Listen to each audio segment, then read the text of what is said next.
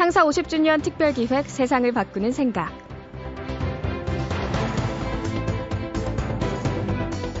자전거 예찬론자로 유명한 소설가 김우는 자전거 여행이라는 책에서 이렇게 얘기합니다.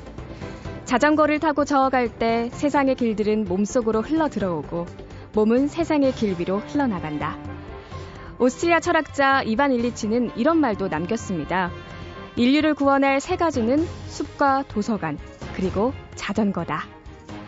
햇살과 바람을 가르며 달리는 자전거, 상상만 해도 상쾌하시죠? 달리고 싶을 때 달리고, 서고 싶을 때 서고, 기름값 걱정, 주차 걱정 없는 자전거. 인류의 위대한 발명품 가운데 하나인 자전거를 타고 오늘은 이백 년 동안의 자전거 여행을 떠나보는 거 어떨까요? 창사 오십 주년 특별기획 세상을 바꾸는 생각. 오늘 모신 분은 자전거 잡지 바이시클의 장종수 대표입니다.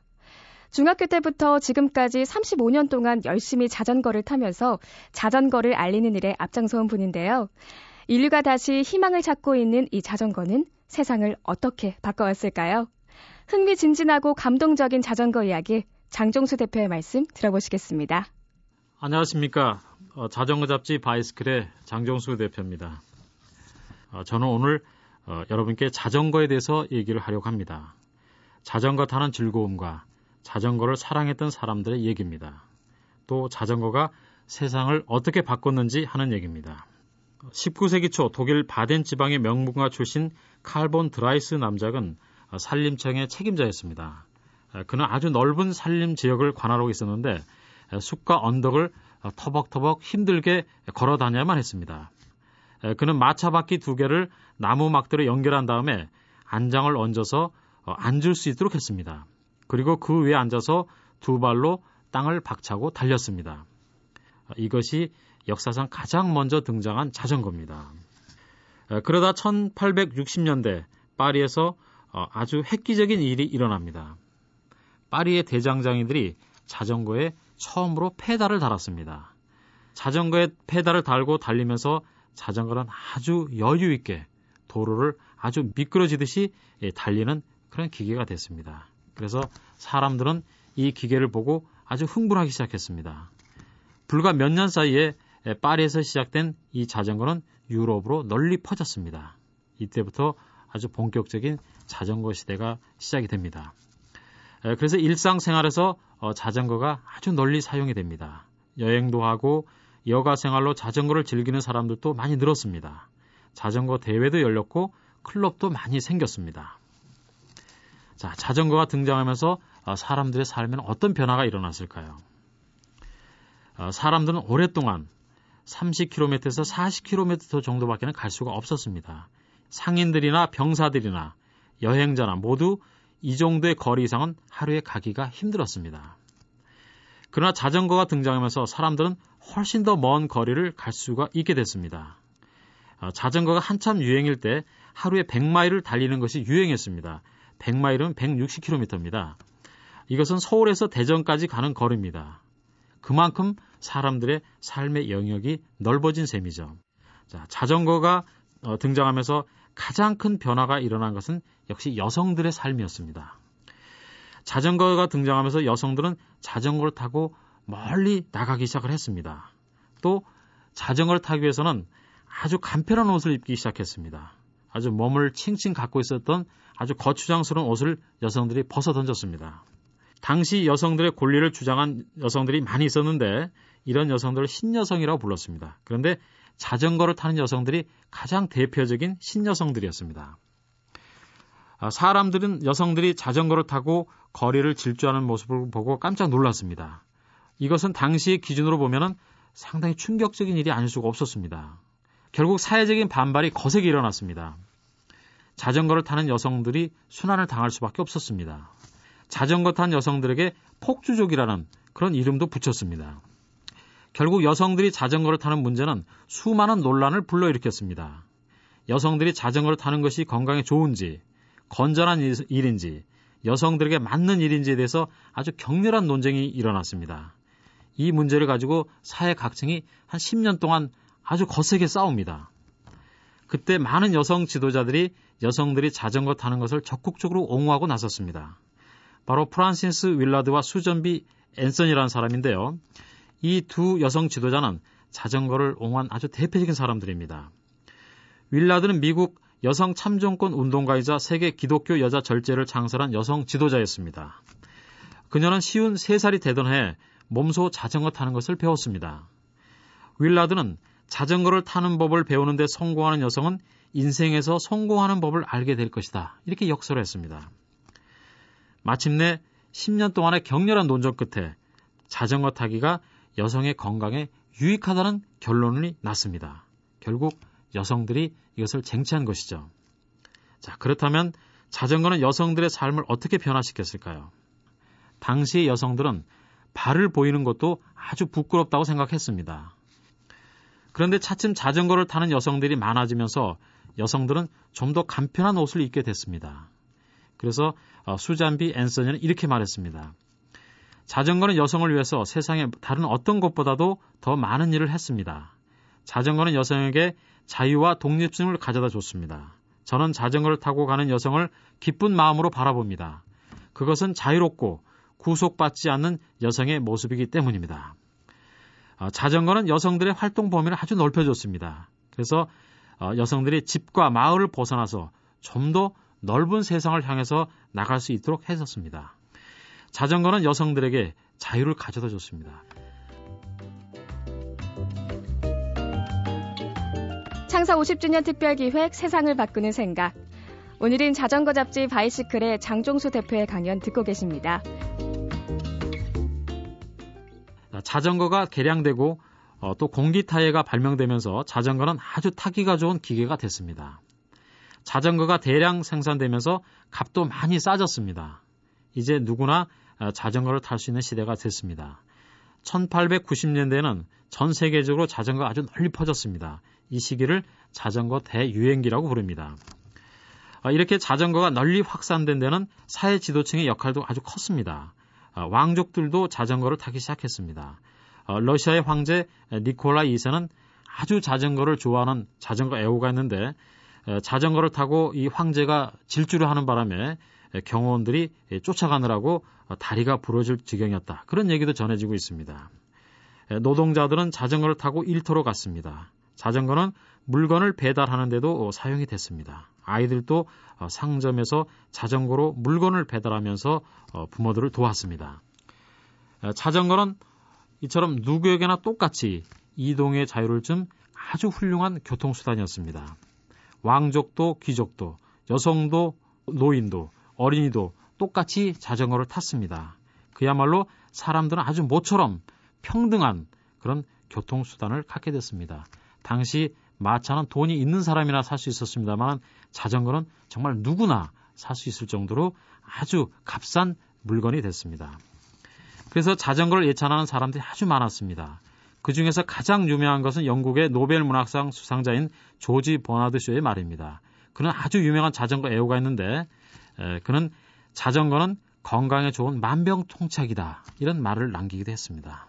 이때 영국에서 어, 세계에서 가장 큰 어, 자전거 회사가 등장을 하게 됩니다.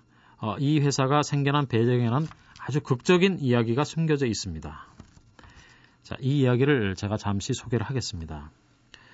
어, 이 회사의 설립자는 영국의 변호사 프랭크 보든이라는 사람이었습니다. 그는 홍콩에서 사업으로 아주 크게 성공했습니다. 그런데 그는 건강을 해쳤고 의사는 이제 살 수 있는 날이 얼마 남지 않았으니 고향 영국으로 돌아가라고 했습니다. 영국으로 돌아갔을 때 의사는 살려면 자전거를 타라고 했습니다. 그래서 프랭크 보든은 열심히 자전거를 탔습니다. 그런데 육 개월 만에 보든이 건강을 되찾았습니다.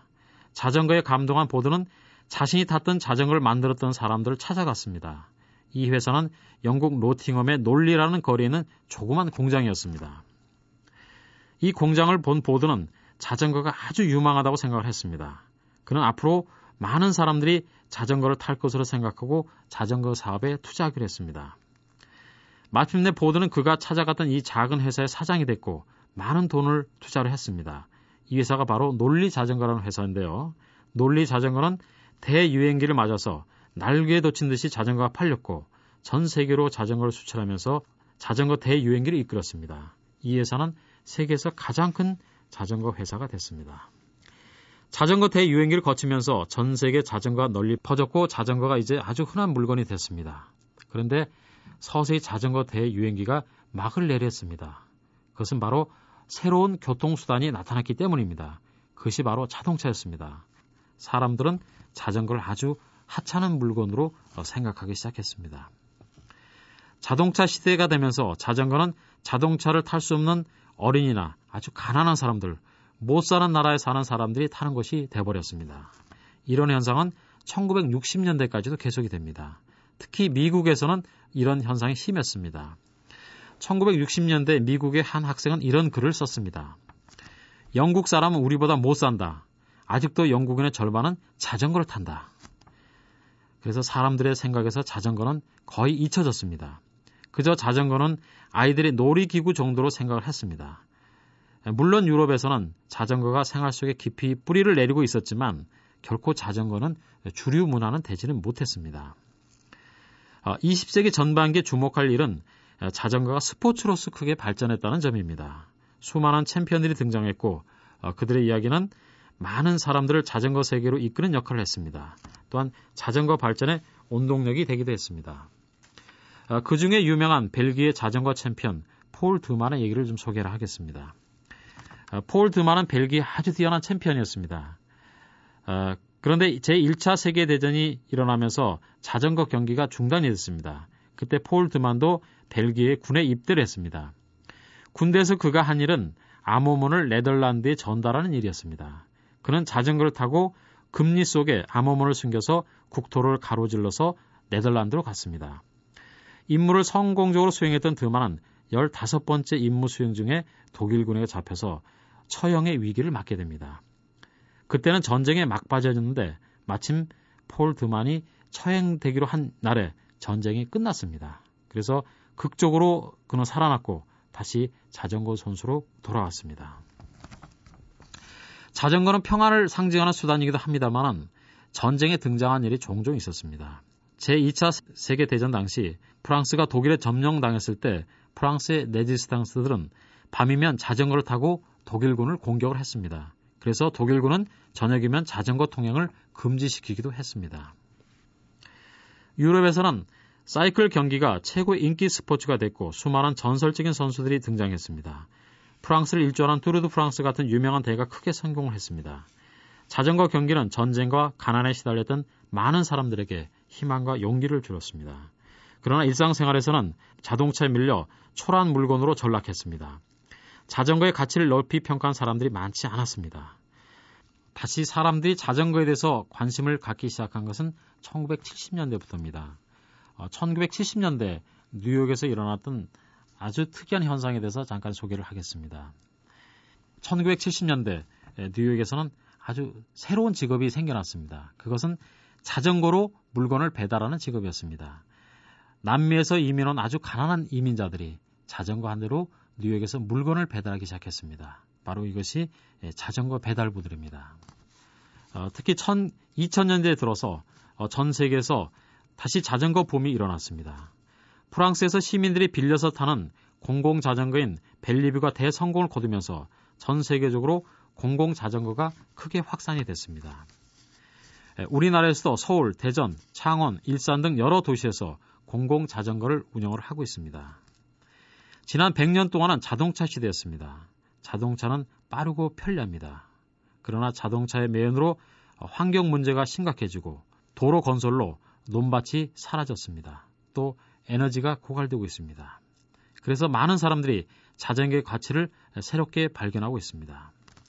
한때는 자전거 타는 것이 시대에 뒤떨어진 것으로 생각하는 사람들이 많았습니다. 제가 처음 자전거 시민 운동을 시작했던 천구백구십오 년에는 사람들은 자전거 운동에서 거의 관심이 없었습니다.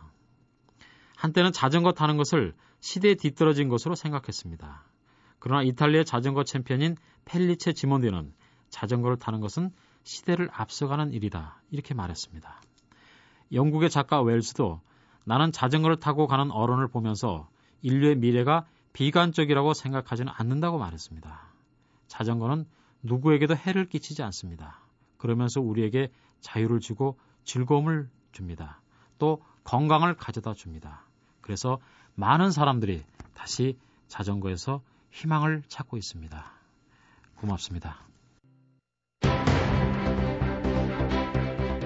삼십오 년간 자전거를 타면서 자전거 전도사 역할을 하고 있는 바이시클의 장종수 대표의 강연 재밌으셨나요? 저도 막 나가서 자전거를 타고 싶은 그런 생각이 드는데요.